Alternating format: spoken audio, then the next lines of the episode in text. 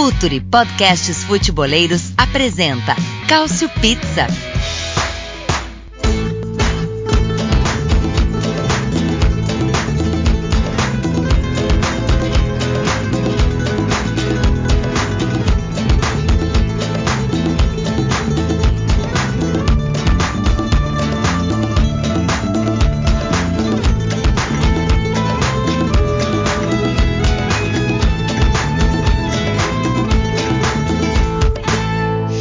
Fala pessoal que escuta o Future FC. O futebol parou, mas os nossos podcasts não. Estamos aqui com o Cautio Pizza, mais uma edição do nosso podcast quinzenal sobre futebol italiano. Enquanto as autoridades não decidem né, se a bola vai ou não voltar a rolar, a gente conversa bastante aqui sobre futebol italiano. E hoje vamos com um tema histórico que eu tenho certeza que vai dar muito o que falar Afinal de contas, nós fizemos uma lista, como uma convocação, com os brasileiros mais importantes da história do futebol italiano e vamos tentar nos colocar de acordo sobre qual seria entre eles o maior, ou pelo menos os cinco maiores. Para me ajudar nesta dura missão, tenho aqui os nossos mais frequentes participantes que vão nos dar um pouquinho do seu tempo aí para a gente bater esse papo mais uma vez. Começando por ele, Myron Rodrigues, o idealizador deste podcast. E aí, Myron? E aí, gurizada, como estamos? Essa lista deu muita polêmica, porque inclusive teve um integrante que não está aqui, votou em si mesmo como treinador. Eu achei espetacular a, a, a cara de pau. É, realmente. A gente não tem mais limite algum. Mas é mais uma, mais uma quinzena que estamos aqui. Não interessa se não tem jogo, a gente dá nosso jeito. Sem pauta, ninguém fica aqui. Não fica, não fica. E o assunto é bom, né? Sempre dá polêmica, sempre dá discussão. E já que da discussão, ele que ajudou muito, ele coordenou o colégio eleitoral desta votação. Então ele tem bastidores aí suculentos desta nossa votação, certo, Caio Bittencourt? Olá a todos. Sim, eu fui o TSE dessa votação, organizei o processo com primeiramente no colégio eleitoral. Depois que, que, acabar essa edição em que vamos discutir os nossos cinco votos, eu convido a você, ouvinte do nosso podcast, em votar na sua seleção. Em fazer, em fazer, em vez dos cinco que a gente vai fazer, você vai ter a opção de escalar os seus 11 jogadores dentre os brasileiros mais importantes e o treinador dentre os brasileiros seja entre os, os, que foram indicados por nós na votação, que estão lá nas opções, ou seja, de repente esquecemos de alguém, fomos injustos com alguém, coloque lá o outro, mas sem vandalizar. Até porque a, a, a única regra que impomos para esta votação foi que jogadores da atualidade ou que tenham passado nos últimos três anos pelo futebol italiano de clubes não, não, não entram nessa. Por exemplo, casos como o do Alisson, como o do Jorginho, como o do Alan, ou Douglas Costa, Alexandro, outros brasileiros ou ítalo-brasileiros que serão abordados, não entram. Mas casos um pouco mais anteriores, como já spoilando, spoilando um pouco o Hernanes e o Thiago Silva, entraram na, entraram nos critérios da votação e vamos debater sobre ela. Muito bem, então tá bom. Vamos, vamos debater sim. Acho, acho importante que a gente que a gente debata.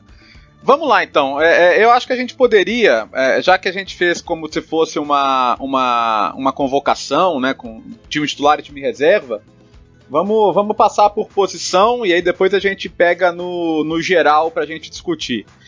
Bom, é, a gente submeteu a votação a todos os integrantes da comunidade Cautio Pizza, né? É, todo mundo que já participou do, do nosso podcast pelo menos uma vez, a gente tem um, um, grupo de WhatsApp, né? E a gente discute bastante as pautas, os assuntos ou, ou coisas pessoais que a gente não vai revelar aqui. Mas a gente colocou para votação, e então eles votaram primeiro em, em dois goleiros, né? Que seriam um titular e um reserva.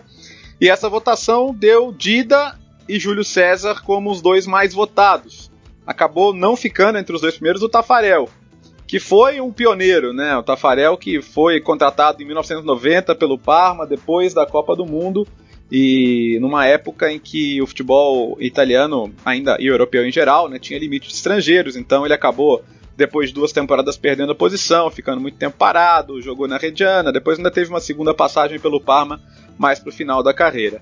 E quando a gente fala em Dida e Júlio César, a gente está falando em, em, goleiros históricos também, né? Também goleiros que foram titulares do Brasil em Copas do Mundo e que principalmente ganharam Champions League com seus clubes na Itália, né? O Dida com o Milan e o Júlio César com, com a Inter.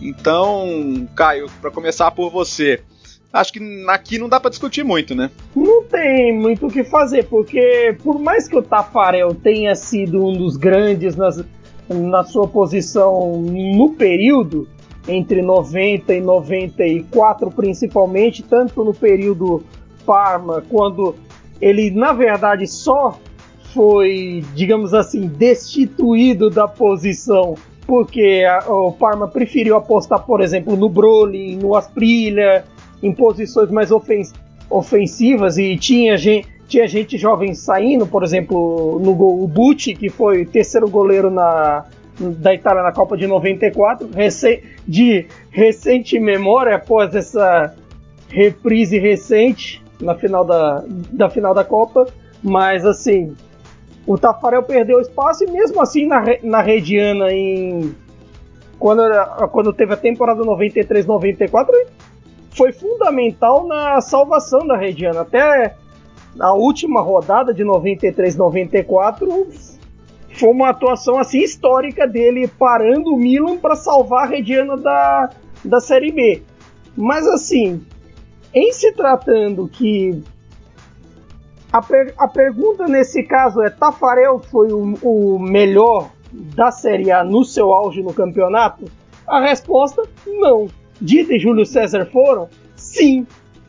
Principalmente o Júlio César. O auge do Júlio César era coisa assim de ali para 2009 10 de se discutir se ele era o goleiro número um do mundo ali com.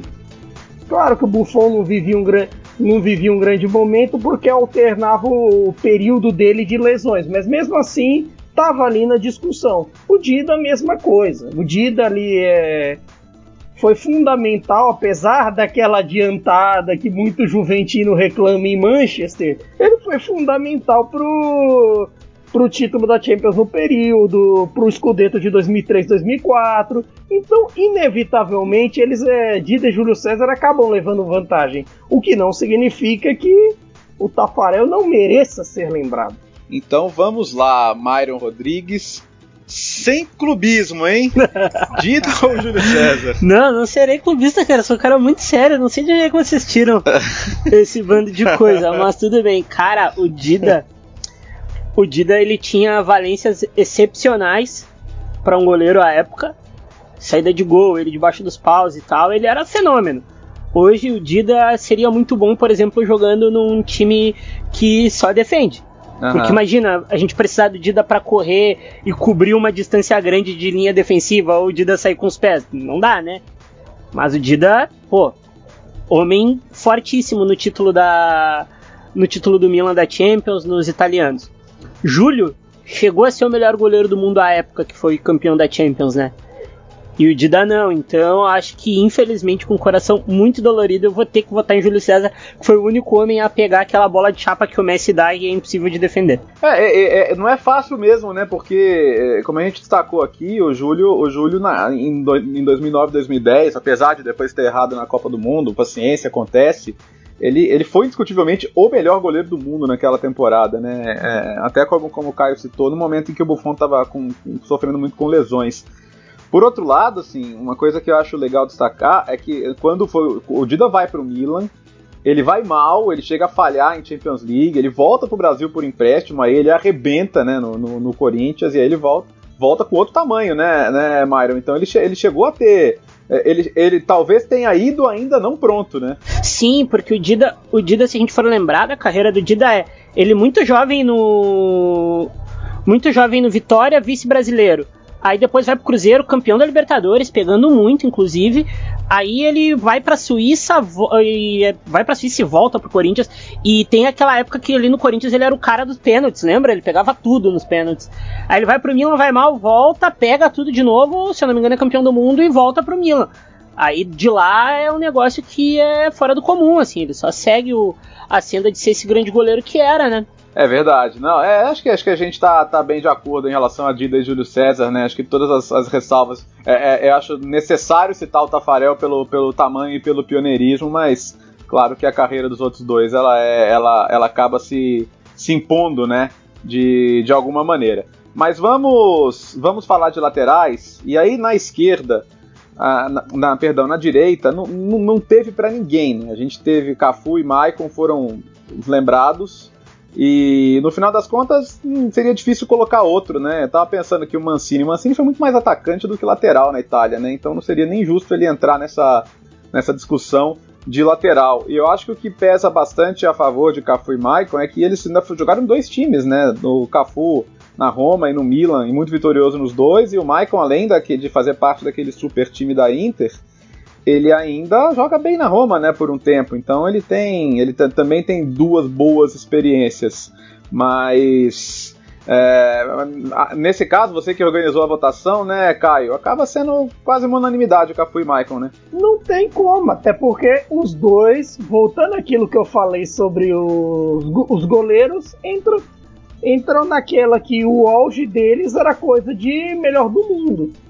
Se você citar só, só os dois na Roma, já seria coisa assim para ganharem de lavada como ganha, como ganharam no nosso colégio eleitoral. Mas tipo assim, o período deles em Milão, tanto no lado rubro-negro quanto no lado interista, foram coisas maravilhosas. O Michael na Inter era o, o símbolo tanto do time do Mancini quanto do time do Mourinho. E o Cafu, assim, só dele ter ganho aquele escudeto com aquele time maravilhoso da Roma já era tipo para sim para cravar para sempre na história dele. Aí o Sense teve que vender ele, vender toda uma galera daquele time para pagar as dívidas que vieram depois. E ele conseguiu fazer a sua história no Milan. E a história do Milan se tornou até tão grande quanto de ganhar campeonato italiano, de ganhar as duas Champions. Embora em 6-7 ele já não fosse mais tão titular quanto foi no título de 2002-3. Você, Myron, colocaria os dois no mesmo patamar ou colocaria um dos dois acima? Ah, Cafu acima, né? Cafu bem acima, uhum. inclusive. Tirou a Roma, ajudou a tirar a Roma da fila jogando muito. Aquele ano o Cafu jogou demais. E ele no Milan, pouca gente lembra, né, né Léo, que mesmo ele jogando muito na Roma, ele tava indo para ele tava indo pro Japão, né, o Ancelotti que brigou para ele, uhum. pra ele acertar com o Milan, e ali foi o ponto de o, o, ponto da carreira do Cafu que ele virou um dos maiores laterais da história do futebol brasileiro, assim, não que ele não, já não era antes, mas uh, pouca gente fala, o Cafu saiu daqui como meia, ponta até, e depois ele virou esse lateral mais marcador na, na Europa. E o Cafu, no, na, no primeiro título dele de Champions no Milan, ele joga muito, mas muito. Aí depois tem o 6-7. Eu acho que o Cafu, por toda a contribuição que ele dá no futebol brasileiro, uh, uh, perante ao Maicon, ele é muito maior, assim, porque o Maicon, mesmo sendo um, um, indomável pela lateral, tinha época que o Maicon botava a bola na frente, você sabia, ou era cruzamento, ou ele pelo menos incomodava. Mas o Maicon foi um estalo, foi muito rápido, né? O auge do Maicon, né? Então eu acho que não tem, não tem comparação, não. Tecnicamente também, ô, ô, Caio? Do Cafu vale até um disclaimer, saindo um pouco de campeonato italiano, que assim, é, a fama dele como lateral e meia era tão grande que. Como lateral era tão grande que assim poucos no começo dos anos 90 notavam que ele também fazia a meia direita. A prova disso é uma anedota histórica que, tipo, em 93 o Real Madrid veio para levar o lateral direito do São Paulo. Quem era o lateral direito do São Paulo? O Cafu. É, o Cafu, mas o, em 92 era o Cafu, aí pensou, opa, vou levar o Cafu. Aí pensou, um jogando bola, o Vitor jogou, jogou muita bola em 93, foi vital no título da, da Libertadores. Aí levou o Vitor. Resultado, o Vitor, coitado, foi um flop no Madrid. E o Cafu virou, anos depois, teve a passagem dele pelo, Zara, pelo Zaragoza, ganhou Recopa, mas nada como na Roma e no Milan.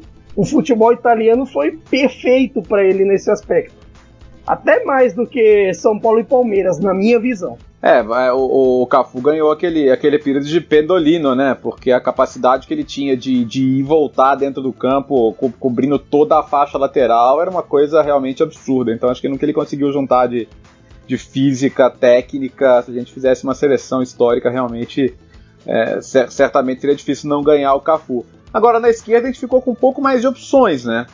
É, os vencedores foram o Júnior, o famoso capacete, e o Serginho né? E, mas tivemos votos pro Júnior, o Júnior, como é que é, qual é o apelido do Júnior, ô Myron, que você falou no grupo, não? Chama ele de capacete, pô. Não, o Júnior, o Júnior, o Júnior do Parma. Ah, olha esse Brandão, pô. Igual esse Brandão, pô. ah, tem outros também referentes ao aspecto físico aí do Júnior, né? Que tinha, era meio. parecia um sedã, né? Sim, parecia um bem. cabelo aerodinâmico. o. O Branco também, né? O Branco pô, jogou Brecha, Genoa, uma passagem super importante, campeão do mundo. Mas o Júnior e o Serginho acabaram sendo os mais votados. E aí, assim, acho que a história do, do Serginho para as gerações mais recentes é muito bem conhecida, né? Uma carreira muito bonita no Milan, praticamente todos os títulos possíveis, também jogando como meio-campista. E o Júnior, o que eu acho legal destacar, assim, o Júnior foi um craque, né, da posição, né, daquele super time do Flamengo ele chega na Itália já com 30 anos. Com 30 anos para jogar no Torino e depois ainda joga no Pescara, são, são cinco anos de Série A. Mas a, a, primeira temporada dele, isso acaba meio esquecido por causa do, do tamanho da façanha do Verona, mas ele, o, o Torino é vice do Verona e ele é o melhor jogador do time, né? Então, não é pouca. Che, chegar num país diferente. Eu vou começar agora com você, Myron. Chegar num, num, campeonato diferente aos 30 anos e ter o impacto que ele teve, não é, não é pouca coisa, não, né? Não é só chegar aos 30 anos, chegar aos 30 anos tendo, uh, tendo ganho tudo aqui, sendo um dos craques. O Júnior é craque geracional do Brasil. Tu vai para uma cultura totalmente diferente na liga, na época mais forte do mundo. Tu chega lá num time que o Torino, a gente sabe, depois do, da tragédia de Superga, nunca mais, né? O, tu chega e coloca o time no, no vice-campeonato, sendo o melhor jogador, do, do, time, que talvez do torneio, é um tamanho muito grande, é uma façanha que é a mesma coisa hoje. Chegar, sei lá, o Everton Ribeiro no, no Genoa e fazer o Genoa ser vice e ele melhor jogador do campeonato com todo mundo que tá lá hoje. Assim. Não, é, não é pouca coisa não, né, Caio? É, não é pouca coisa. Eu vou por outro lado, porque o Torino tinha suas coisas de bater na trave no período, tinha ganho um escudeto ali em 76, tinha, tinha uma ficava ali nas cabeças da tabela, era um pouco, pouco distinto. Mas mesmo assim, o tamanho do Júnior foi grande, é tão grande que na hora de fazer a lista se torna meio complicado onde encaixar o Júnior. Se encaixa ele pelo período de lateral esquerdo ou mesmo de meio campo, porque a transição dele de lateral para meia aconteceu nesse período italiano, tanto no, no Toro quanto ali na, na última temporada dele na Itália no Pescara. Ele começou ali o processo de virar meio-campista ele já chegou aqui no Brasil vira, virando meio-campista de novo. E até um que a gente citou na votação, que foi o Branco. O Branco pelo. Tudo bem que o período no Brecha foi mais discreto, mas assim, o período dele no Genoa ele jogou muita bola muita bola. É que se torna assim um pouco mais discreto, porque quando a gente pensa em lateral esquerdo na Itália, brasileiro, a gente pensa no Júnior, a gente pensa no Serginho, a gente pensa até no nosso querido Genilson Ângelos da Ângelo da Silva, o, o Júnior. Júnior Lecim Brandão, como diria Marrero.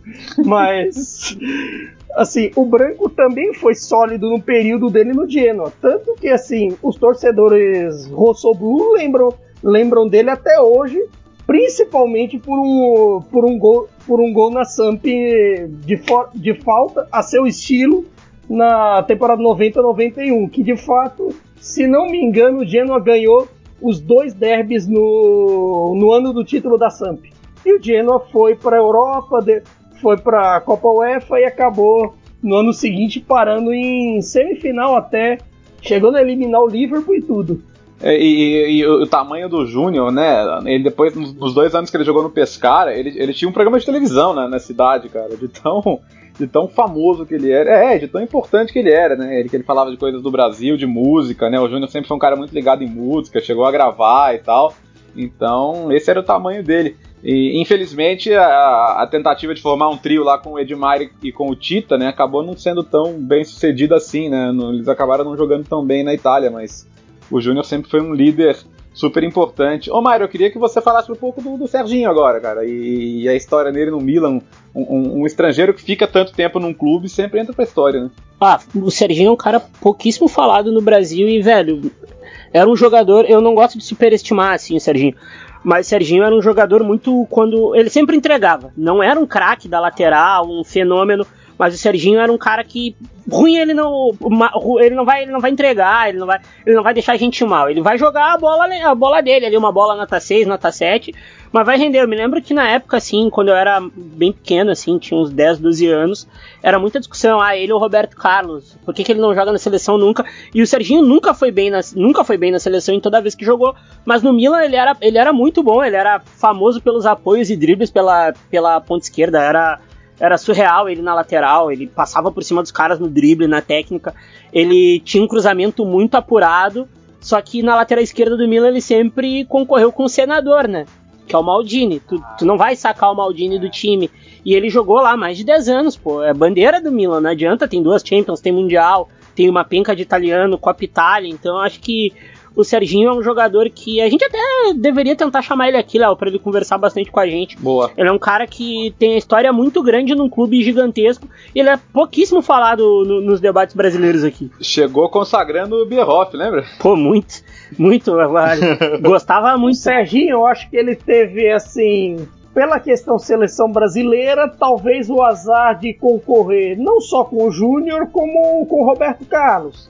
E assim, um, Primeiro teve o azar dele no Brasil de tipo, ele jogava muito no São Paulo de, va de vacas magras. Aí ele eh, chega no Milan, um outro período meio assim, até o Ancelotti chegar. E mesmo até o Ancelotti chegar, ele tem partidas inesquecíveis. Pergunta pro milanista como ele lembra do Serginho como no 6 a 0 contra a Inter em 2000, 2001.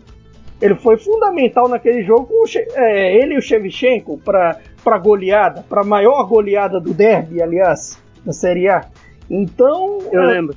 É grande dia para os milanistas, mas assim, mas assim, é, também tem, a baixa avaliação, eu acho que passa por, um pouco por essa questão de seleção por, é, por aquela coisa de pensar que tipo ele poderia ser maior na seleção e o fato tal, talvez dele já ter parado no Milan, não ter refeito a sua história aqui no Brasil, talvez pese um pouco para a gente ter entre aspas esquecido do Serginho, mas ele não merece ser esquecido. O jeito que ele atacava, botava a bola na cabeça do Shevchenko, do Inzaghi, de toda aquela galera era coisa para nenhum rossoneiro se esquecer. Durou muita gente.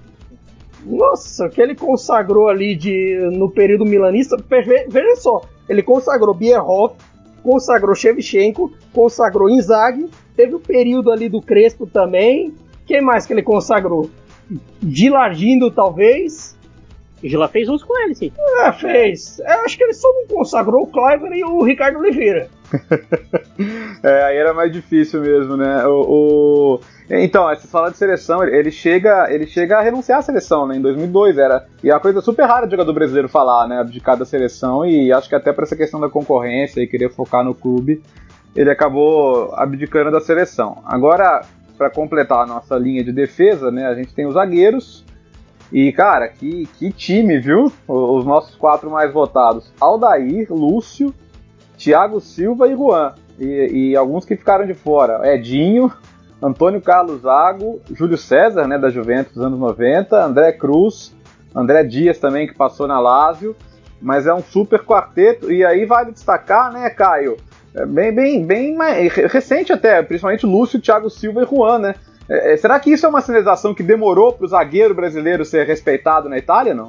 Talvez. É, eu acho assim que houve um certo período que não apenas os italianos, como os europeus em geral, tinham uma busca específica. Venham no Brasil para comprar fantasistas. Pessoal de meio campo, pessoal uhum. que te garante gols lá no ataque, e não necessariamente olhava os bons zagueiros que, que tinha aqui Pega, por exemplo, um grande zagueiro do período entre anos 80 e anos 90. O Ricardo Gomes fez carreira no Benfica e no futebol francês, no PSG. Se não me engano, teve mais um clube também, mas eu não lembro agora. Mas assim, esse os defensores brasileiros faziam mais fama em mercados periféricos. Mas o cara que muda isso principalmente é o. Além do Júlio César, que teve o período bom na Juventus e o, e o período bom no Dortmund, o Aldair. O cara vira seu primeiro até a camisa aposentada na Roma, num, numa terra que teve Bruno Conte, Falcão, teve o período Janine que ficou muito tempo. É, mais tarde a gente vê se a 10, se a 10 do Totti vai ser aposentada, mas a primeira camisa aposentada na Roma foi do Aldair, para ver o tamanho que, que ele é. É claro que depois ele pediu para desaposentarem, depois um ídolo jogou com a 6 que era, que era o Strutman, mas mesmo assim se vê o tamanho de passar 13 anos com um nível de excelência, mesmo quando esteve em baixa fisicamente, ali naquele período de 2001, depois do título italiano, ele já começou a, a ter o período de baixa física, ficar no banco um ou outro jogo, e aí você passa 13 anos com tanta excelência como o Aldair fez, é uma senha para confiarem mais nos, nos seus compatriotas, para chegar no Brasil e ó, tem um zagueiro bom aqui. E foi, e com certeza se pensou nisso quando, quando foram contratar o Lúcio, quando foram contratar o Thiago Silva, o Juan, até mesmo o Antônio Carlos, eu diria, eu diria que poderia ser o caso. Que pode ter sido na esteira e tudo mais. 13 temporadas, né, Myron? É, é, é uma coisa realmente espetacular, né, o que fez o Odair. Não, e não são 13 temporadas jogando bem em 5, são 13 temporadas rendendo o máximo que pode. Assim, o Aldair, cara, para quem não viu, veja, formado no Flamengo, um fenômeno de zagueiro, uma classe, uma elegância, quando precisava jogar duro, jogava, porque na Itália não basta só ser técnico, você tem que jogar, porque ainda mais nos anos 90, né, Léo? 90, 2000 ali o pau torava ali, não tinha não tinha como jogar muito, e cara, o Aldair, o Pluto, como falam lá na Itália, era um zagueiro era um zagueiro fenomenal. Ele, ele tinha que estar nessa lista tranquilamente, sem. Eu acho que ele é o melhor zagueiro brasileiro que passou pela Itália, assim, sem nenhum nenhum esforço, assim, ele é muito acima da média deles todos. Nós concordamos é, com unanimidade, hein? Foi é, unanimidade é, na lista o Aldair. O Lúcio, o é, Thiago Silva, o Juan não chegaram a ser, mas o Aldair foi unanimidade. E assim, ele ser um zagueiro técnico como foi naquele contexto que se você for prestar atenção em jogos dos anos 80 e 90 eram um pouco mais, digamos assim, violentos do que no, nos dias de hoje, tinha um pouco, tinha assim, um pouco mais de falta e ele se destacava na técnica. Claro que também não é nossa que jogo de carniceiro, mas você tinha um pouco mais de permissibilidade em relação ao, aos dias de hoje. É verdade. O, o, o, Myron, falando do Lúcio, né, que foi aqui o nosso segundo mais votado, é, ele, o, o, Lúcio teve que se adaptar ao futebol italiano, no sentido de que ele era, era aquele cara que pegava a bola, subia, ia embora, é, de certa forma, e já no momento da carreira onde ele já era um campeão do mundo, já era um cara super vitorioso na Alemanha também. Você entende que o Lúcio foi, foi, teve que adaptar um pouquinho o seu jogo para a Itália? Ah, teve, sempre tem, né? Ainda mais porque ele jogava na Alemanha e o contexto da Alemanha na época lá no Leverkusen Bayern era os zagueiros e caçar jogador e a Itália foi uma das pioneiras a falar pro zagueiro não precisar ir lá até o meio campo atrás do, do, do atacante, uhum. né? Fica mais reguardado. Ele já teve que aprender a isso, a defender um pouco mais a área e não defender o espaço, e isso é muito importante. Ele também, essa questão de sair, porque na Alemanha ainda se usava um líbero, lembra? Ele era parceiro Sim. do Ramelot no, no, no Leverkusen e o, e o Ramelot é o último líbero, acho, do futebol. O zagueiro que saía mais jogando assim com três. Então ele teve que aprender e, cara, o, pra mim o auge do Lúcio foi na Itália. Uhum. O Lúcio, na, o Lúcio no, na Inter de Milão foi um negócio assustador. Eu, é, eu costumava brincar que ele era um tubarão branco, assim, ele só ia se fosse pra, pra matar, não ia pra, pra deixar o jogador mais ou menos, assim, pô, o Mourinho que o diga, né, formou um. Não, for, não digo que formou, mas o Mourinho pegou e fez o Lúcio elevar o nível, se é que era possível pra época, né? É verdade. O, o, o, Caio, quando a gente fala aqui de, de, de Juan, de Thiago Silva, né, especialmente do Thiago, é, acho que, que diz muito você ver a, a, a, derrocada do Milan com a venda não só do Ibrahimovic, mas do Thiago, né? Pra ver a importância que ele teve no time, né? O do Thiago Silva foi, talvez, na época eu já achava que seria um sinal de derrocada pela maneira como vendeu, como reno, renovou o contrato de, de uma hora para outra, quis vender para o PSG. Porque assim, você não larga uma experiência, uma liderança tão grande quanto a do Thiago Silva, liderança tanto técnica quanto na época ele tinha uma certa liderança de, de elenco, não se larga assim tão fácil. E assim foi um dos motivos da derrocada não só do trabalho do Alegre na temporada seguinte, quanto da derrocada do Milan nos, nos próprios anos seguintes, porque ele era isso, ele era esse essa, essa técnica em campo, essa capacidade incrível que tem de, de, de antecipação em, por, por cima e por baixo, e essa liderança técnica. E isso fez uma diferença enorme para a derrocada do Milan. Agora, quanto ao Juan, Juan também era isso no período romanista, embora tiver, embora às vezes tivesse seus problemas, mas assim, o Juan, tudo que eu disse sobre o Thiago Silva pode ser aplicado pro Juan, embora no caso da, da Roma, a Roma não. A Roma foi esperta, a Roma não quis se, se desfazer do, do Juan como o Milan quis se desfazer do Thiago Silva, a primeira grande proposta.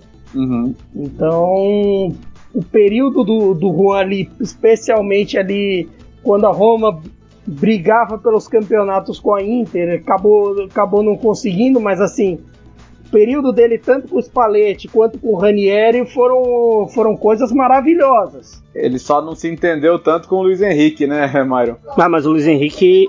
O Luiz Henrique é o cara, acho que é um dos caras mais difíceis de lidar, assim, dos grandes treinadores, né? E o Juan também aqui no Brasil ele é muito. Ele é, o Juan não considera ele subestimado, assim. Eu acho que as pessoas não atentam pro tamanho que o Juan tem tecnicamente falando, né? O Juan não tem uma Copa do Mundo. O Lúcio, que é inferior tecnicamente, tem. Sabe, o Lúcio tem a carreira super vitoriosa. O Juan, querendo ou não, nem tanto. E o Juan, cara, o que o Juan jogou na Roma naqueles anos, que era Roma e Juve disputando o título, era um treco absurdo. Uhum. Era um treco absurdo. Não, não era um grande líder, um grande líder uh, vocal, como era o Lúcio também dentro de campo. O Juan não era um cara de se expressar mas tecnicamente era um fenômeno, né? Era um, era um jogador absurdo, assim. Ele encerrou, entre aspas, assim, quando jogando firme, ele encerrou no Inter e, pô, quando eu fui, ia pro Beira Rio ver ele jogar, era um negócio acima da média, assim. Tem uma atuação dele já aqui contra o, Santa Fé, ele com seus 36 anos jogando, bem dizer, sozinho na zaga, porque o Inter precisava de um gol, ele brecando todo mundo, era fenomenal. E já o Thiago, eu vou, eu vou soltar uma opinião que nem é polêmica, assim. E é outro cara que é subestimado aqui. O Thiago, pós nesta, é o melhor zagueiro que o Milan uhum. já teve.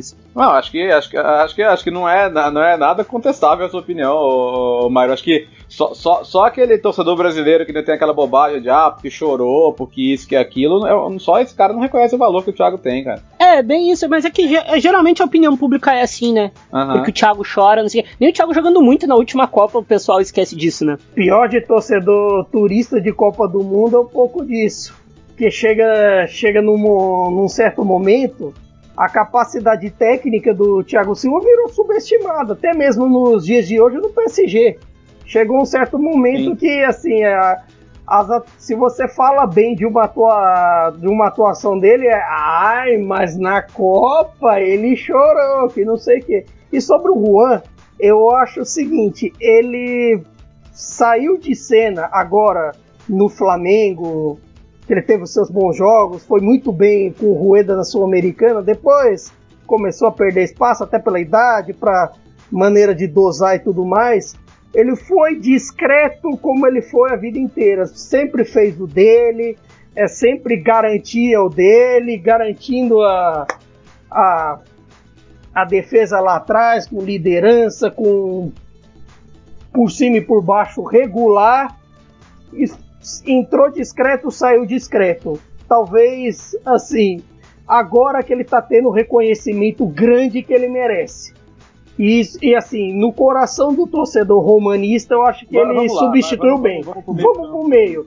Só uma menção rapidinho pra zaga, que assim, o único de, desses ah. zagueiros selecionados que talvez tenha sido melhor pela capacidade ofensiva do que pela defensiva, que talvez valha uma menção, o André Cruz. O André Cruz ali nos anos 90, no começo dos períodos de crise financeira, de que o Napoli tinha problemas, ele sempre garantia uns três pontinhos aqui, três pontinhos ali com os gols de falta dele. A capacidade ofensiva dele era extraordinária. No Milan não foi tanto assim como no Napoli, mas no Napoli foi uma coisa excepcional. Ele é ídolo até hoje da torcida do Napoli por isso. Bom, já sabemos quem votou no André Cruz, então, quem foi o único voto do, do André Cruz na lista. É, eu, eu, quis votar diferente. Eu vou expor lá um voto que, assim, eu votei tanto no André Cruz quanto no André Dias. Tá. E os outros foram Aldair e Thiago Silva. É, foi aniversário do Zenga esses dias, né, de 60 anos. E depois eu tava lembrando aquele gol de falta no, no Brasil e Itália que o André Cruz fez em Bolonha em 89, né? Era realmente um, um super especialista. Agora, vamos entrar no meio campo, até porque aqui a disputa ficou boa, viu? Ficou boa e com gente importante fora. Uh, em relação aos volantes, não, não teve para ninguém com Falcão e Toninho Cerezo, né? Que eu acho que são jogadores até para discussão no geral estarem ali. Agora, o, as outras duas vagas ficaram muito equilibradas, né? Porque a gente teve o Emerson, o Alemão e o Dunga, o Emerson com oito votos, o Alemão com sete o Dunga com seis votos. Então, no, na nossa convocação entraria o Emerson e o Alemão e o Dunga ficaria de, de fora. Não, não, não, não vou pedir pro Myron revelar o voto, mas se você concorda com esse quarteto aí, o Myron, Falcão, Cerezo, o Emerson, o Puma e o Alemão. Aliás, o título do, do 30 aniversário do título do Napoli foi nesta quarta-feira, dia 29 de abril. Eu votei no, no Dunga, tá? Porque o que o Dunga jogou na Fiorentina é um treco assustador. Assustador mesmo, assim, no bom sentido. Eu concordo, cara. O alemão é muito emblemático, né? Com a camisa do Napoli, né? Campeão com o Napoli. Uhum. Ser campeão com o Napoli é uma coisa bem difícil. O Caio sabe muito bem. Acho que ele, né?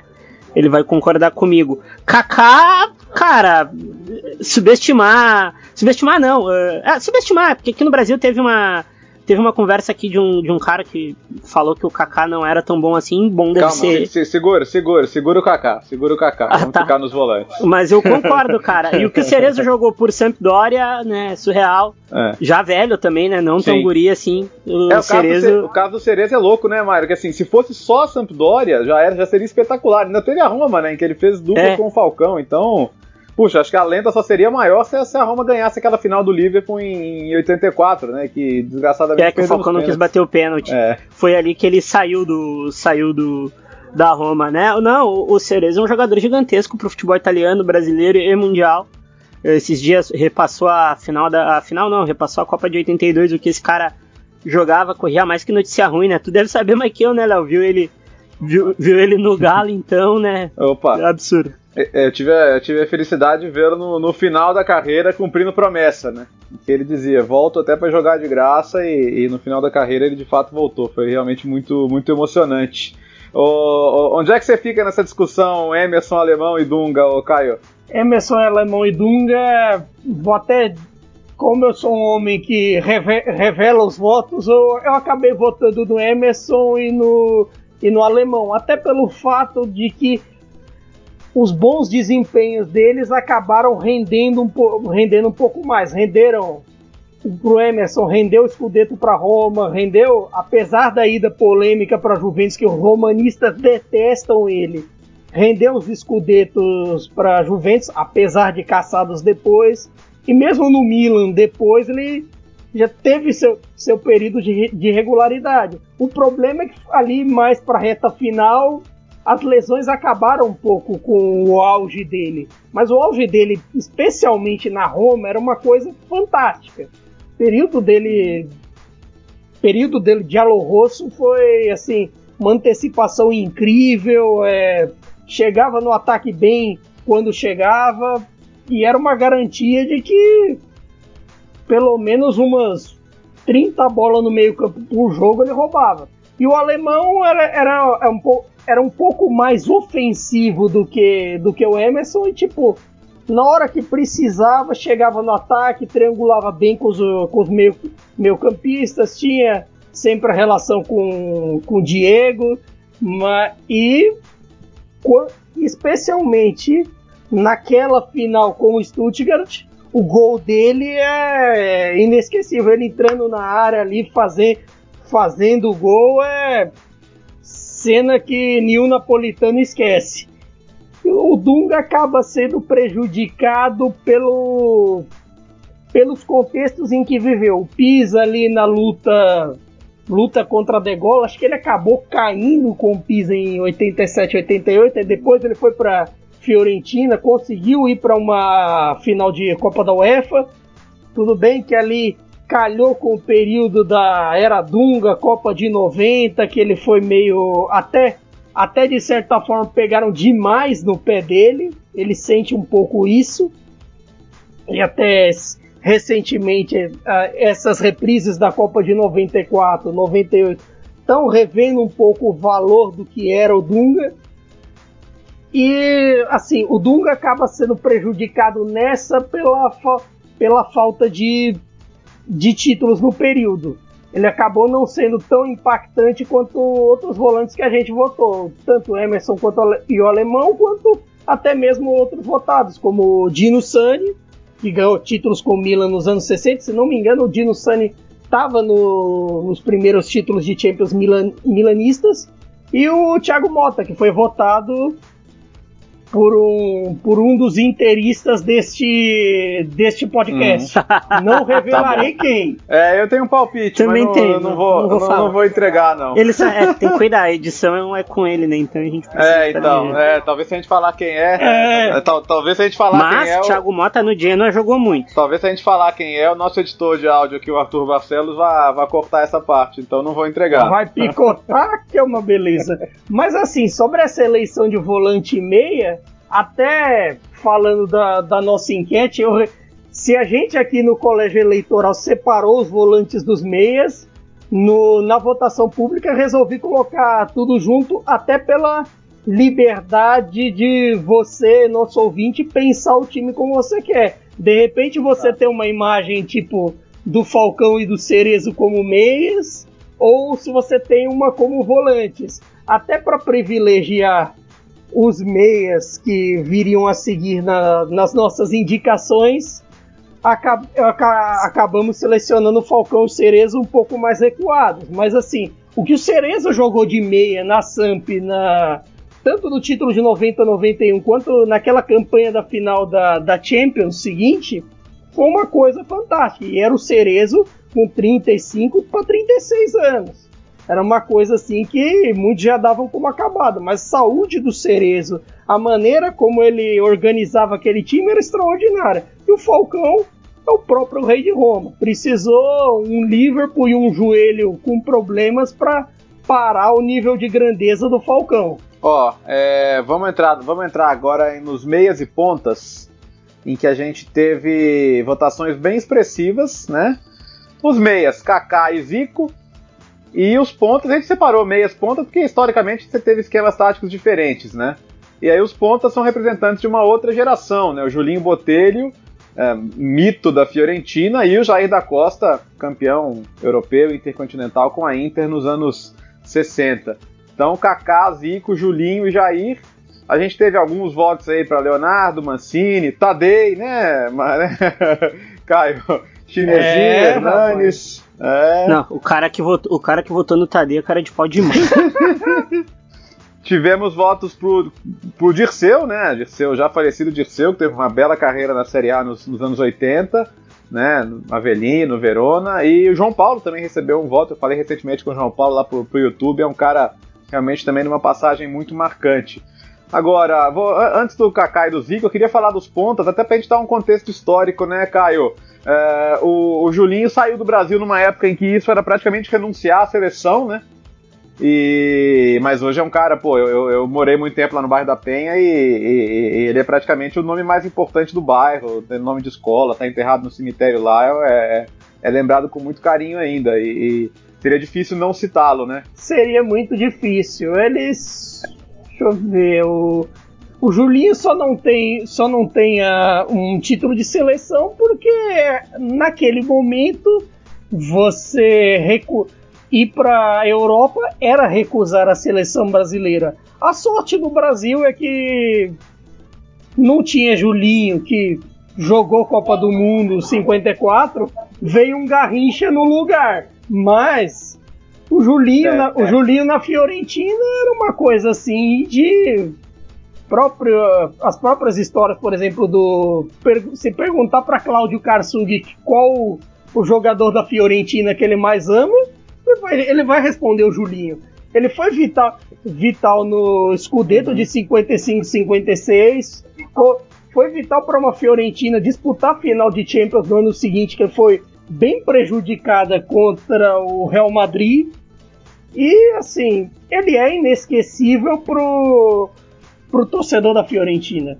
Mesmo mesmo ele tendo batido, voltado, é. assim, não tem é, é talvez o maior ídolo de sempre da história da Fiorentina. É, isso não é, não é pouca coisa. E, e, o, e o Jair, né, Myron, que é um, que é um campeão mundial, né? O cara que sai da, da que sai da portuguesa para a Itália, é, é, é, descartado pelo Milan e depois na Inter, puxa vida, ele é, ele é um cara histórico, né? Um, um, gols importantes e até hoje um dos maiores ídolos da história do clube, né? Ganha tudo. Meu pai é tão velho que viu o Jair jogar. Viu? viu, meu pai viu. Meu pai, meu pai é velho. Meu pai fala que ele jogava muito, batia muito na bola. Era um cara que, como eu, eu peguei... é, por, é, é, por coincidência. Né? Fala, fala. Não, não, é que assim, é, por coincidência a gente tá falando de dois caras, ele e o Julinho, acabaram, em termos de seleção, não fazendo tanto porque foram contemporâneos do Garrincha, né? Mas eram craques os dois. É, tipo, o Garrincha ele é, ele é culpado por muita gente boa não jogar futebol na seleção, né, Léo? é, é verdade. Mas Julinho e Jair, pô, meu pai fala que o Jair pegava, passava por cima de todo mundo na corrida, no drible, né? E na, e na, na Itália lá não, não deve ter sido diferente, não. Eu queria ter visto, eu queria eu queria estar nessa época aí. E do, de um time, né, Myron? Que era, que era o time do Helene Herrera, né? Então é, é, tinha que correr para trás um bocado também, né? É, é, é, é. A gente, a gente brinca que naquela época os pontas não voltavam tanto e é, é meia verdade, né? Gente, uhum. Se for pegar vídeos de Copa aí, vídeos antigos de futebol, muita gente corria bem para trás, e muito craque, inclusive, Garrincha era um. É, só, voltando numa coisa sobre o Julinho, eu achei aqui um, fato de que o Feola quis convocá-lo para a Copa de, de 58, mas ele, é, o Julinho acabou recusando porque ele não queria tirar o lugar de quem jogasse no Brasil. E outra coisa, ele só saiu da Fiorentina por, por essa palavra bem brasileira chamada saudade. Aí depois, até até tem no artigo da Wikipedia aqui, colpito definitivamente dalla saudade il campione lasciò nel 1958 la maglia viola per fare ritorno in patria ao Palmeiras. Você sabe que, que, que, a palavra da língua portuguesa que, que, o italiano mais gosta é saudade, né? Porque ela, ela, ela é uma coisa muito muito peculiar, né? Ela, ela não é exatamente o que a nostalgia descreve, né? Então eles eles, eles têm muita ternura com a palavra saudade. Eu acho bem interessante como isso funciona pro, pro italiano. O, o Myron, Kaká e Zico sem, sem discussão, né? É, principalmente o Kaká. O Kaká é um jogador que não deveria ter nenhuma discussão. Sim. Acho que todo mundo que fala mal do Kaká eh, deveria ter uma bola de ouro no currículo. É. Jogando que jogou, jogando que jogou pelo Milan já que pouca gente lembra. Já era o início do final do Milan, do Milan histórico, Milan vencedor. O Kaká pega acaba com o Manchester United. No Milan vencedor, num jogo tensíssimo, eu, eu, eu lembro como se fosse hoje contra o Celtic, vocês lembram? 1 a 0 no agregado, quem é que fez gol? Kaká. Jogo contra o United, quem resolveu? Kaká. Final da Champions, tanto a perdida quanto a ganha, quem jogou pra caralho? O Kaká. Aí a gente pega, a gente vai ver um cara que tem problemas gravíssimos de analisar futebol, diz que o Kaká não foi tudo isso. O Kaká não era um gênio. O Kaká não era gênio. O Kaká não era o Neymar. Mas o Kaká era o Kaká, era um jogador fantástico. O Kaká, quando ele dominava a bola no círculo central do, do San Siro ou de qualquer outro estádio, uh, durante cinco anos na Europa, a gente sabia que a bola ia voltar para o meio do campo que ia ser gol. Um cara desse merece o máximo respeito do mundo, assim. O Zico pela Udinese é a mesma coisa. O Zico jogou muito no Udinese, muito no Udinese. Mesmo a Udinese com dinheiro à época, a Udinese era um time minúsculo. E o Zico foi lá e foi jogou muito, foi vice-campeão italiano, se não tem enganado. Jogou muito, então acho que esses dois, o tamanho do Kaká com, com Champions e, e Mundial e etc. no Milan, ele merece respeitado. E o do Zico jogando por um time menor também. É, acho que essa é a minha opinião, assim. É, é, é, tem uma distorção que se faz hoje, né, né Caio? Tem muito, aliás, ainda existe muito isso, né? Que se o cara não, não jogou num, num, top mundial, num dos 7, 8 maiores times do mundo, ele não é visto com, com justiça. E as pessoas transferem isso, ah, porque o Zico só jogou na Udinese. Isso, isso seria uma falta de compreensão do que era o cenário italiano nos anos, dos anos 80, onde todos os times da Série A tinham um grande jogador internacional, né? Além disso, até, primeiramente sobre o Kaká, eu só vou, eu só vou resumir em uma frase. No, no, no título de melhor do mundo em 2007, ele ganhou de Messi e Cristiano Ronaldo. Repito, ele é o único que ganhou numa mesma votação de Lionel Messi e Cristiano Ronaldo antes da dinastia dos dois. Ponto. Dito isso, sobre o Zico, é, é, engraçado o revisionismo que se faz. Ele não foi vice-campeão italiano com o Udinese, é verdade. Mas assim, ele quase classificou o Udinese vinda de pouco tempo em segunda divisão para um, uma Copa UEFA que ele foi vice-artilheiro do campeonato na primeira temporada, decidindo muito dos jogos. Um gol de falta, criando oportunidades. A coisa complicou um pouco mais para o Zico, porque chegou na segunda temporada, ele, o Lamberto Mazza, presidente da, da Udinese, ele resolveu de uma hora para outra desfazer dos jogadores italianos que tinha comprado e deixou lá Zico e Edinho tentando resolver sozinhos, como ah, vocês são brasileiros fantasistas, se resolvam. E aí, 84, 85 não foi tão bom. E aí, e fora, outro dia o Zico deu uma entrevista no UOL que, tipo, o mesmo Lamberto Mazza prometeu que o Zico seria vendido ou para Inter ou para o Napoli, que queriam ele na época. Mas ele eh, chegou na hora, deu para trás. E aí, em um contexto que entre 85 85 e 88, você só poderia contratar estrangeiro se ele já tivesse na Itália. Também teve esse, essa, esse segundo mini fechamento. Nesse contexto, o Zico prefer, preferiu voltar. E acabou, as, acabaram as coisas não dando muito certo. Teve um Márcio Nunes no caminho e por aí vai. Mas assim, o revisionismo que se faz com o Zico, às, às vezes chega até a ser nojento, porque o tamanho do Zico é uma coisa que só Di Natale bateu na Udinese. E muitos ah, anos depois, e, com as boas e, campanhas e tal, e o Udinese ainda não levantou um troféu de primeira grandeza, nem, nem Série A nem Copa. Isso, isso é um é, fator que, fundamental. A questão do revisionismo é muito séria, né? Porque se a gente for pensar, é isso que o Mário tá falando, tem gente agora falando que o Cara, que o Kaká não jogou isso tudo, e pelo amor de Deus, assim, é. Para pra ver os jogos, bicho. Não, não, não é difícil, né? É que aqui no Brasil, desde que começou a sair esses guias politicamente correto, incorretos, vocês lembram? Quando teve esse, esse estouro de. Uhum. A gente caga pra história de qualquer coisa, seja a história do país ou a história do Sim. futebol de fato a gente tem grandes problemas em dizer o que as coisas realmente são. A gente não diz que ditadura foi ditadura e a gente não diz que o Kaká foi craque. Uhum. Então é, é, muito complicado. As, é, e as pessoas elas superestimam algumas coisas. Elas chamam o golpe de 64 de Revolução de 64. E não foi. A gente precisa voltar a gostar de história. A gente precisa gostar de história, porque é só ela que. É meio clichê dizer isso, mas é só ela que salva a gente no futuro, né? A gente tem que parar com, com revisionismo em todas as áreas. Todas as áreas no Brasil. Boa. É muito complicado. Super importante. Voltando ao ponto do, do Zico, questionando todo esse revisionismo, o Byron tem razão para variar. É, nesse, nesse contexto, ah, por que, que o Zico foi jogar na Udinese? Vamos voltar ao, a 1980, quando se abrem as fronteiras para os jogadores estrangeiros voltarem a jogar na Itália, o que havia sido proibido após o vexame da Copa de 66. As, as equipes de ponta ali, Juventus, Inter, Roma, o Milan estava com alguns problemas na época, depois de Totoneira, depois caiu de novo. O, o próprio Napoli teve o Kroll também.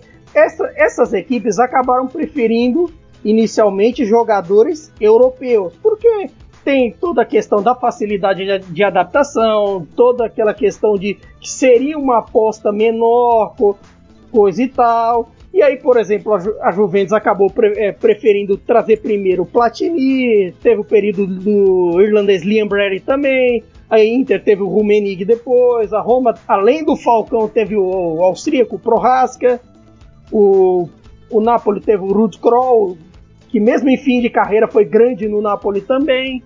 E isso acabou sobrando um pouco para os brasileiros. Os brasileiros só entraram de vez na Itália após a Copa de 82, que o Falcão te, fez o que fez, e aí já estava na Roma, e aí eles foram buscar Cerezo, foram buscar Sócrates, foram buscar Zico, foram buscar Júnior, até o Dirceuzinho, que já estava fora da, fora da Europa, o Verona veio buscar, ele jogou muito no Verona, foi mais ou menos na temporada pré-Maradona no Napoli, mas foi bem. E assim, o, é de se, às vezes se faz revisionismo também com a Copa de 82 e assim, o mundo reconheceu. E a grande prova desse é. reconhecimento foi o, a, a baciada de brasileiros que vieram a partir da temporada 82-83. Perfeito, perfeito. Isso realmente aconteceu. E legal, é a menção ao Dirceu. Acho que o Dirceu é um jogador que é, é muitos dos que se conhece pouco a história dele, é uma história que precisa ser mais contada. Então vale a pena falar se não me engano, ele. é nome de estádio, hein? Deixa eu até caçar de onde é. Deixa eu ver. Ele, ele é nome de estádio em alguma cidade do interior. Tá lendo? Vamos continuando. Beleza, enquanto isso, vamos, vamos falando dos atacantes então porque aí tem muita gente citada, mas o top 4 acho que ficou bom. Ronaldo, o fenômeno, né? Careca, José Altafine ou Mazola, Adriano, foram os quatro mais votados. Ainda foram citados Amoroso, que foi o último brasileiro artilheiro, né? Temporada 98-99 pelo Udinese. Amarildo, Dino da Costa, Sérgio Clérice e o tem um voto do Sócrates aqui como atacante. Ô, ô, ô Caio, você bagunçou todos os votos do Sócrates. Ah, não fui eu não, hein? Tá bom, não foi não? Tá bom. Não, eu vou, vou é... cobrar quem votou no Sócrates, assim como votarei quem, quem votou no Tadei. Nada contra, eu amo o doutor, mas o período dele vestindo viola não foi tão glorioso assim. É, não tá, não, falar não tava muito afim, né? Basicamente, resumindo, foi, foi isso. Mas é, é, é interessante citar, né, Myron, que assim, o, o Ronaldo, todo mundo citou o Ronaldo. E, e olha que assim, a rigor ele teve uma temporada absurda na Itália. E mesmo que o período, o período entre Copas acabou sendo muito marcado por lesões, mas ainda assim o tempo que ele teve em campo foi absolutamente suficiente para que ele ficasse marcado. Né? É porque o é porque o Ronaldo que jogou na, na Inter, a gente. Cara, é surreal dizer. Me lembro que eu era criança e passava italiano. Eu vi o dia da lesão dele contra, contra a Lazio, foi bem triste, inclusive. O Ronaldo era um super-herói de infância. Não existia. O que ele fez naquele título que assaltaram a Internazionale foi um assalto, não foi foi um assalto. Ele jogou pra caramba, ele só não fez chover aquele ano. Só não fez chover. O Ronaldo é surreal, assim, é uma coisa que eu nunca. Uh, eu, a gente nunca vai conseguir medir o tamanho do que ele foi, assim. No, no, do que ele poderia ter sido, né? Do que ele foi, principalmente na Inter e, na, e, na, e no Barcelona, mas como o debate é Inter de Milão, então, cara, o que ele jogou na Inter é um negócio surreal, assim. O, o Ronaldo é tudo e mais um pouco. E, e ele tem, né, Caio? Ele, ele, ele, conseguiu desenvolver, embora a relação no final com o Cooper fosse ruim, ele desenvolveu um carinho com a Inter, né? Tanto que assim, as imagens dele no, no Cinco Maggio, né, no título que eles perdem para Lazio, ele desolado no banco, são, são até fortes, né? Sim, por mais que os juventinos que foram campeões adorem ver a imagem do Ronaldo chorando, é aquela, aquela foi a imagem do título perdido. Talvez assim, é, é, injusto você ver que o Ronaldo não tem um título italiano por causa do Gresco e por causa do e por causa do árbitro que não apitou aquele pênalti no Juliano. É, é injusto, mas o futebol tem dessas crueldades. O Ronaldo não ter tantos títulos, mas mesmo assim ele foi lá e ganhou uma uma Copa UEFA dando show naquela final contra a Lazio. Aquela ali foi uma das melhores atuações da, da carreira dele. Aquela pedalada que ele dá no Marquediani é, é coisa maravilhosa. Aquela coisa que hipnotiza, que você tenta fazer igual, é igual quando criança na pelada, é maravilhoso. E assim, eu acho que é ele, um, é, é. ele, até foi, é, é, meio injustiçado nessa questão de títulos, de às vezes falarem que ah, ele não é tão grande em clubes, que não sei o quê. É, foi um pouco complicado. Não tivesse um Juliano no meio do caminho, uns gols fantasma liberados no, no meio do campeonato, aí talvez aquele Scudetto tivesse sido bordado para Inter. Mas te amo o campeonato, já diria Hélio e Leistori Tese. Procurem no YouTube mais próximo de você. As duas temporadas melhores dele em clube, né, que são 96-7 no Barcelona e 97-98 na Inter, é, o Barcelona joga a Recopa e a Inter joga a Copa UEFA, né? Quer dizer, ele, ele nem, ele, nessas temporadas ele nem chega a jogar a, a, a, Champions League, né? E vamos lembrar, nessa época o acesso à Champions League era bem mais restrito do que hoje em termos de, de número. É, bom, o Careca, cara, é isso, né? O Careca ele necessariamente tem que ser, tem que ser citado, o parceiro do Maradona e. E. Ô Myron, pra quem. É aquela história, veja os jogos. Para quem acha que o Careca era só um goleador, um definidor, o Careca era um cara de uma técnica absurdamente apurada, né? Então, ele, ele não, é, não é só que ele empurrava a bola para dentro, não, né? Não, ele, mano, o, o Careca era muito completo, né? Saía da área. Eu, eu acho que eu acho que os grandes jogos da carreira do Careca, uh, tirando o Napoli, assim, dos que eu já vi, são os da Copa de 86. Uhum. E ele já tava baleado, e ele baleado já fisicamente, assim. E, mano, jogava muito, o melhor parceiro que o Maradona já teve, segundo o próprio Maradona, né? Então, quem é a gente para dizer? Era um finalizador ambidestro, era um cara que saía da área, tinha um arranque, uma força.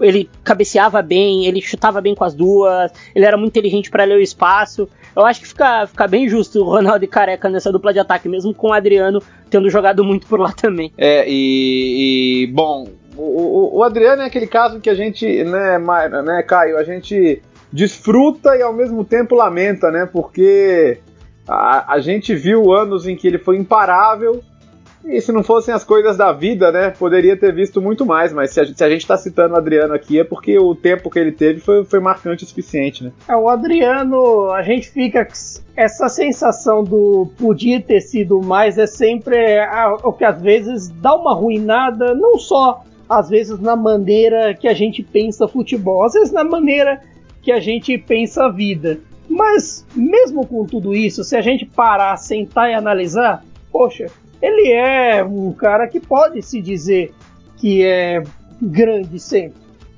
Ele é ídolo aqui no Brasil, ele é ídolo do, do Flamengo, e na Inter ele é, ele é o imperador até hoje. Todos os, os interistas amam ele pela força que ele tinha, a maneira com, com que ele assim, imitando o parceiro dele, o Aloysio, abria a capa do Batman e, tipo, ganhava dos zagueiros, assim, a força, os gols de cabeça, até os chutes de fora da área eram impressionantes. Eu, eu adorava o Adriano, tipo assim, é ídolo de infância também, e, e foi inevitável para mim acabar votando nele também, junto com o Careca, que é outro ídolo, mas aí o Careca tem tem, tem análise e tem clubismo também. Sobre o Careca, vale dizer assim: você não cita o Maradona sem citar ele, e não se cita ele sem citar o Maradona. O que mostra como foi grande aquela dupla, ou até trio, se você citar o período que o Jordano jogou junto com eles e o período que o Carnevale fez o trio com eles. E, uhum. e assim, as tabelas dos dois eram impressionantes, a forma com que o Maradona achava o Careca e quando precisa o Careca achava o Maradona também.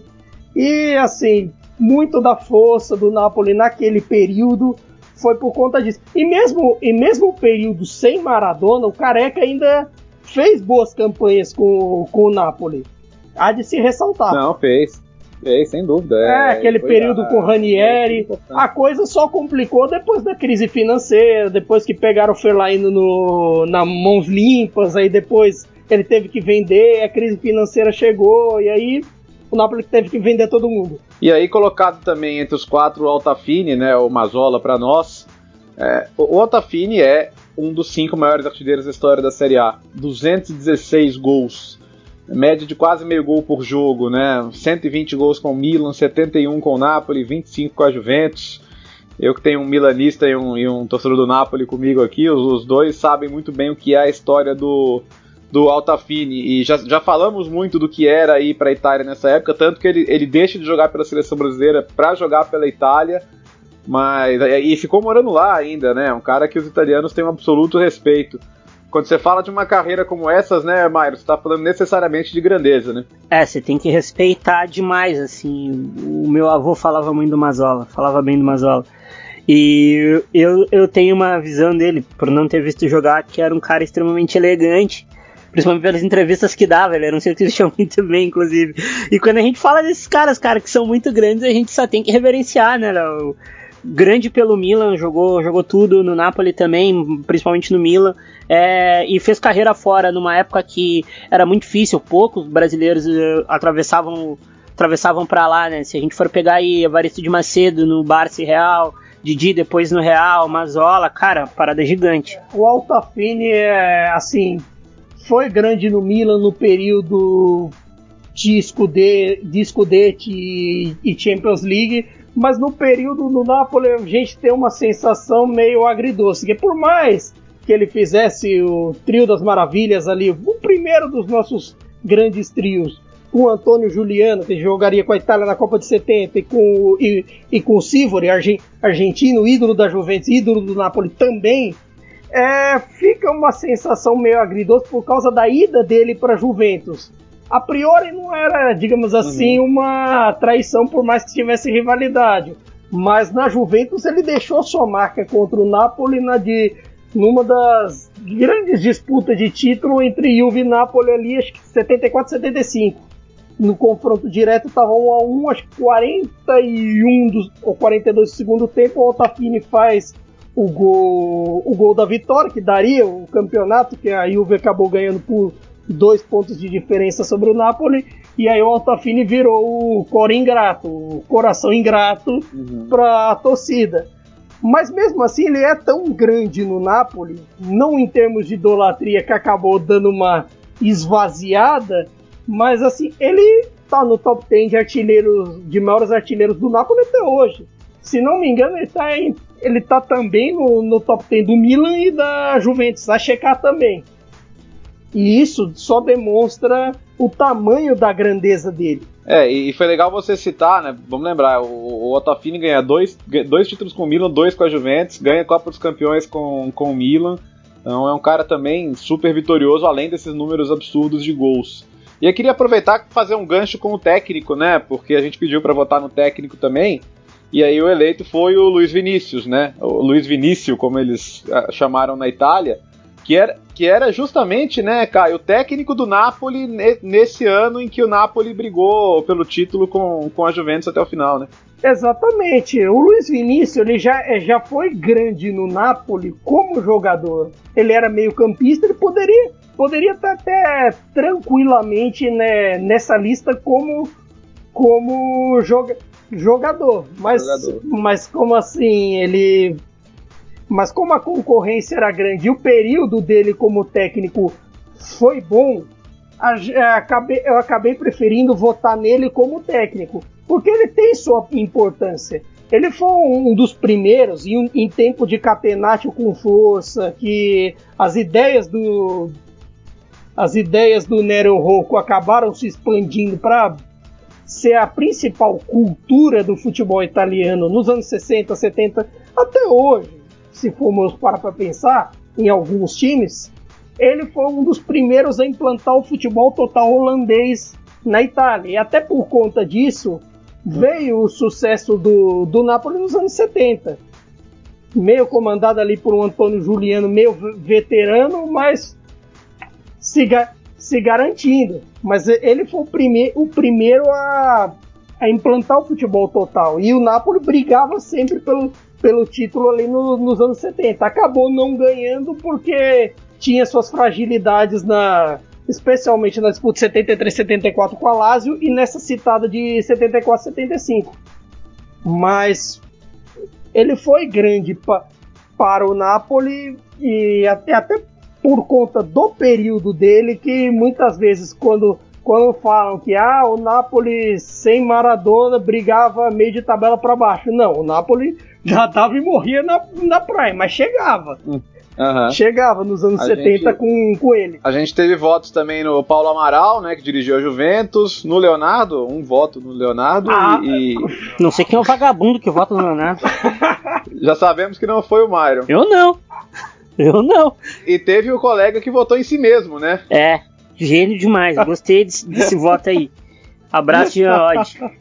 Fenômeno, fenômeno. Ai, grande figura, o Geode votou em si mesmo, mas é, é, o voto foi anulado pelo, pelo Caio como Uma pena. O, o- o comandante da, da votação. Uma pena. É, fazer o quê? Não tava registrado. Ele é que nem é que nem a história do nosso querido Faustinho Cané, outro ídolo do Napoli, que chegou a, entre aspas, ser técnico do Napoli nos anos 90.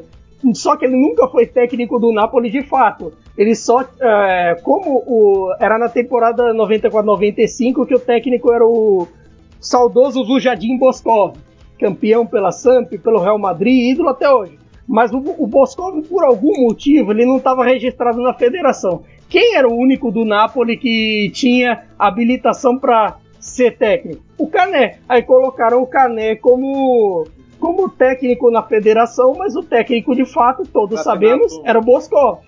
Era, o Cané era só técnico de súmula. E aí era um símbolo de- da bagunça que era o Napoli pós-Maradona.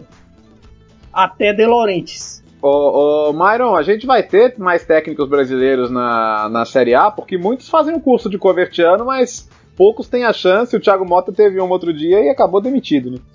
Não, eu acho que a questão, a questão do treinador brasileiro, Léo, ela passa muito por duas coisas. A primeira é querer se qualificar, querer estar lá.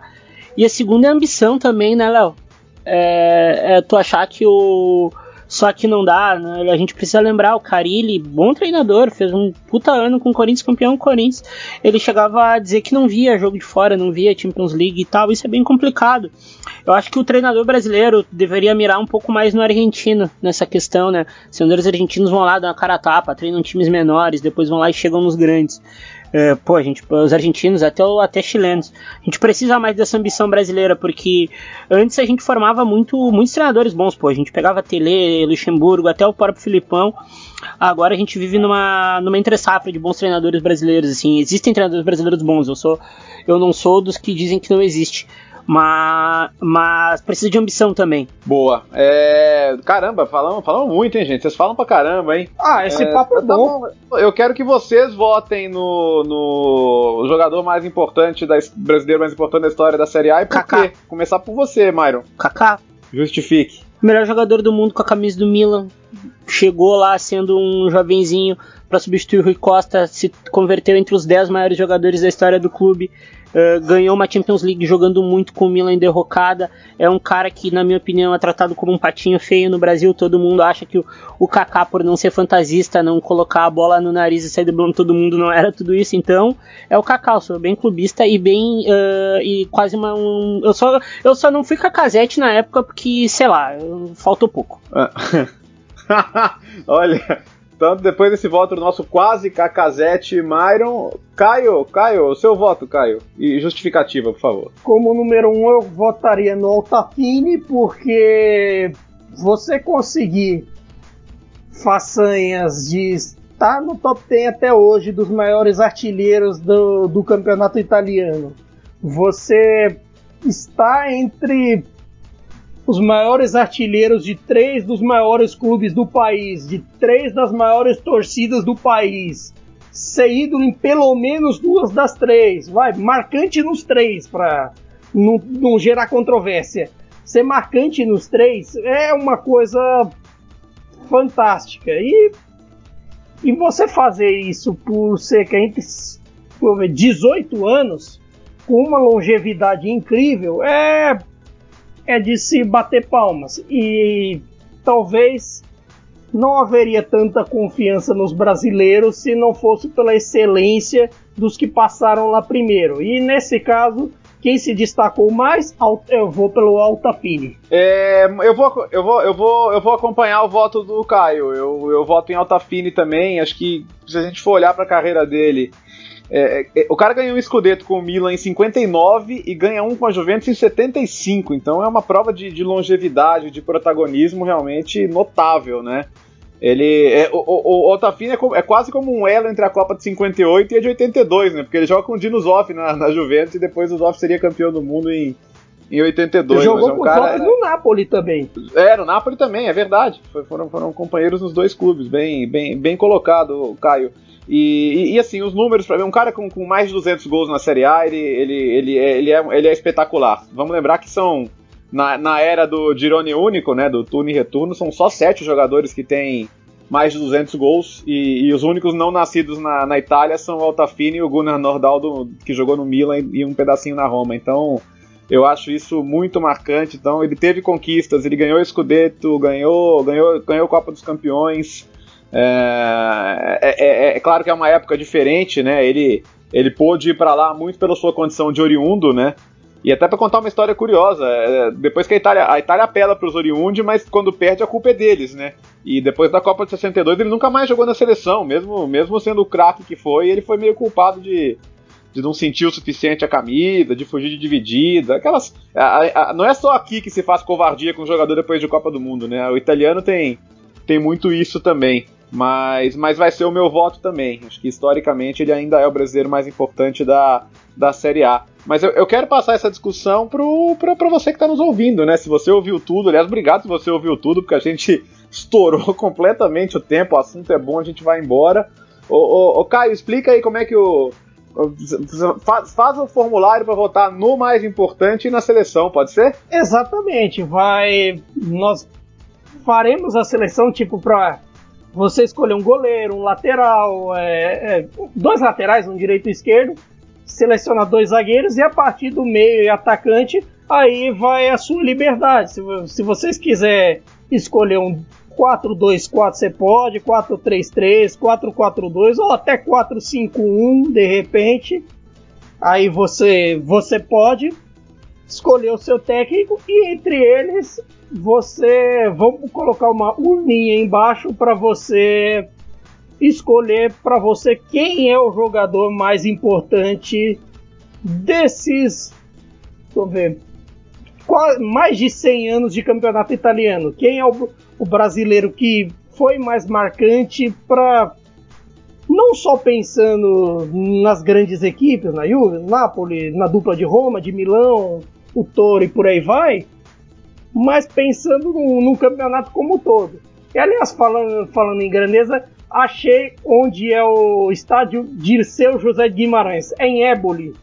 Porque o, Dirceu, o, o Dirceuzinho ele jogou o final da carreira ali na, na Ebolitana entre 89 e 91, foi grande por lá nas divisões inferiores e assim, a cidade ama ele e a cidade evidentemente chorou com a, a triste partida dele tão cedo. Ô, ô Myron, vamos tomar bronca do Arthur hoje, hein?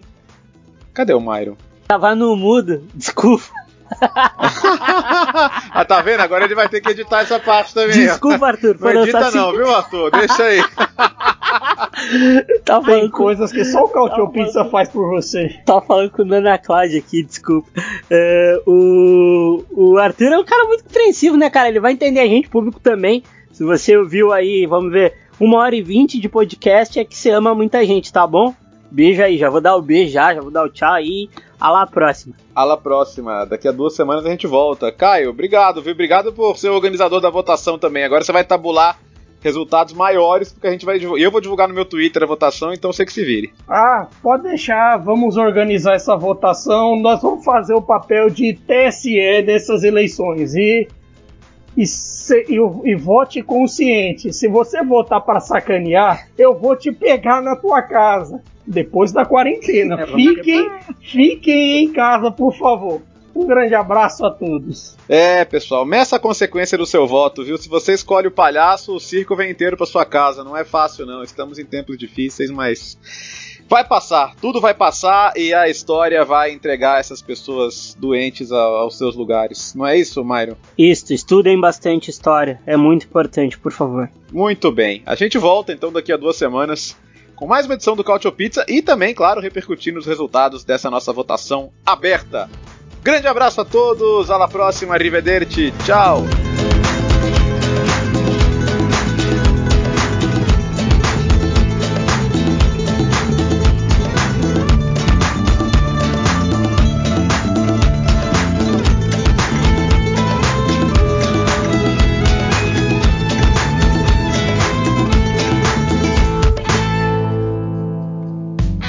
Futuri apresentou Cálcio Pizza.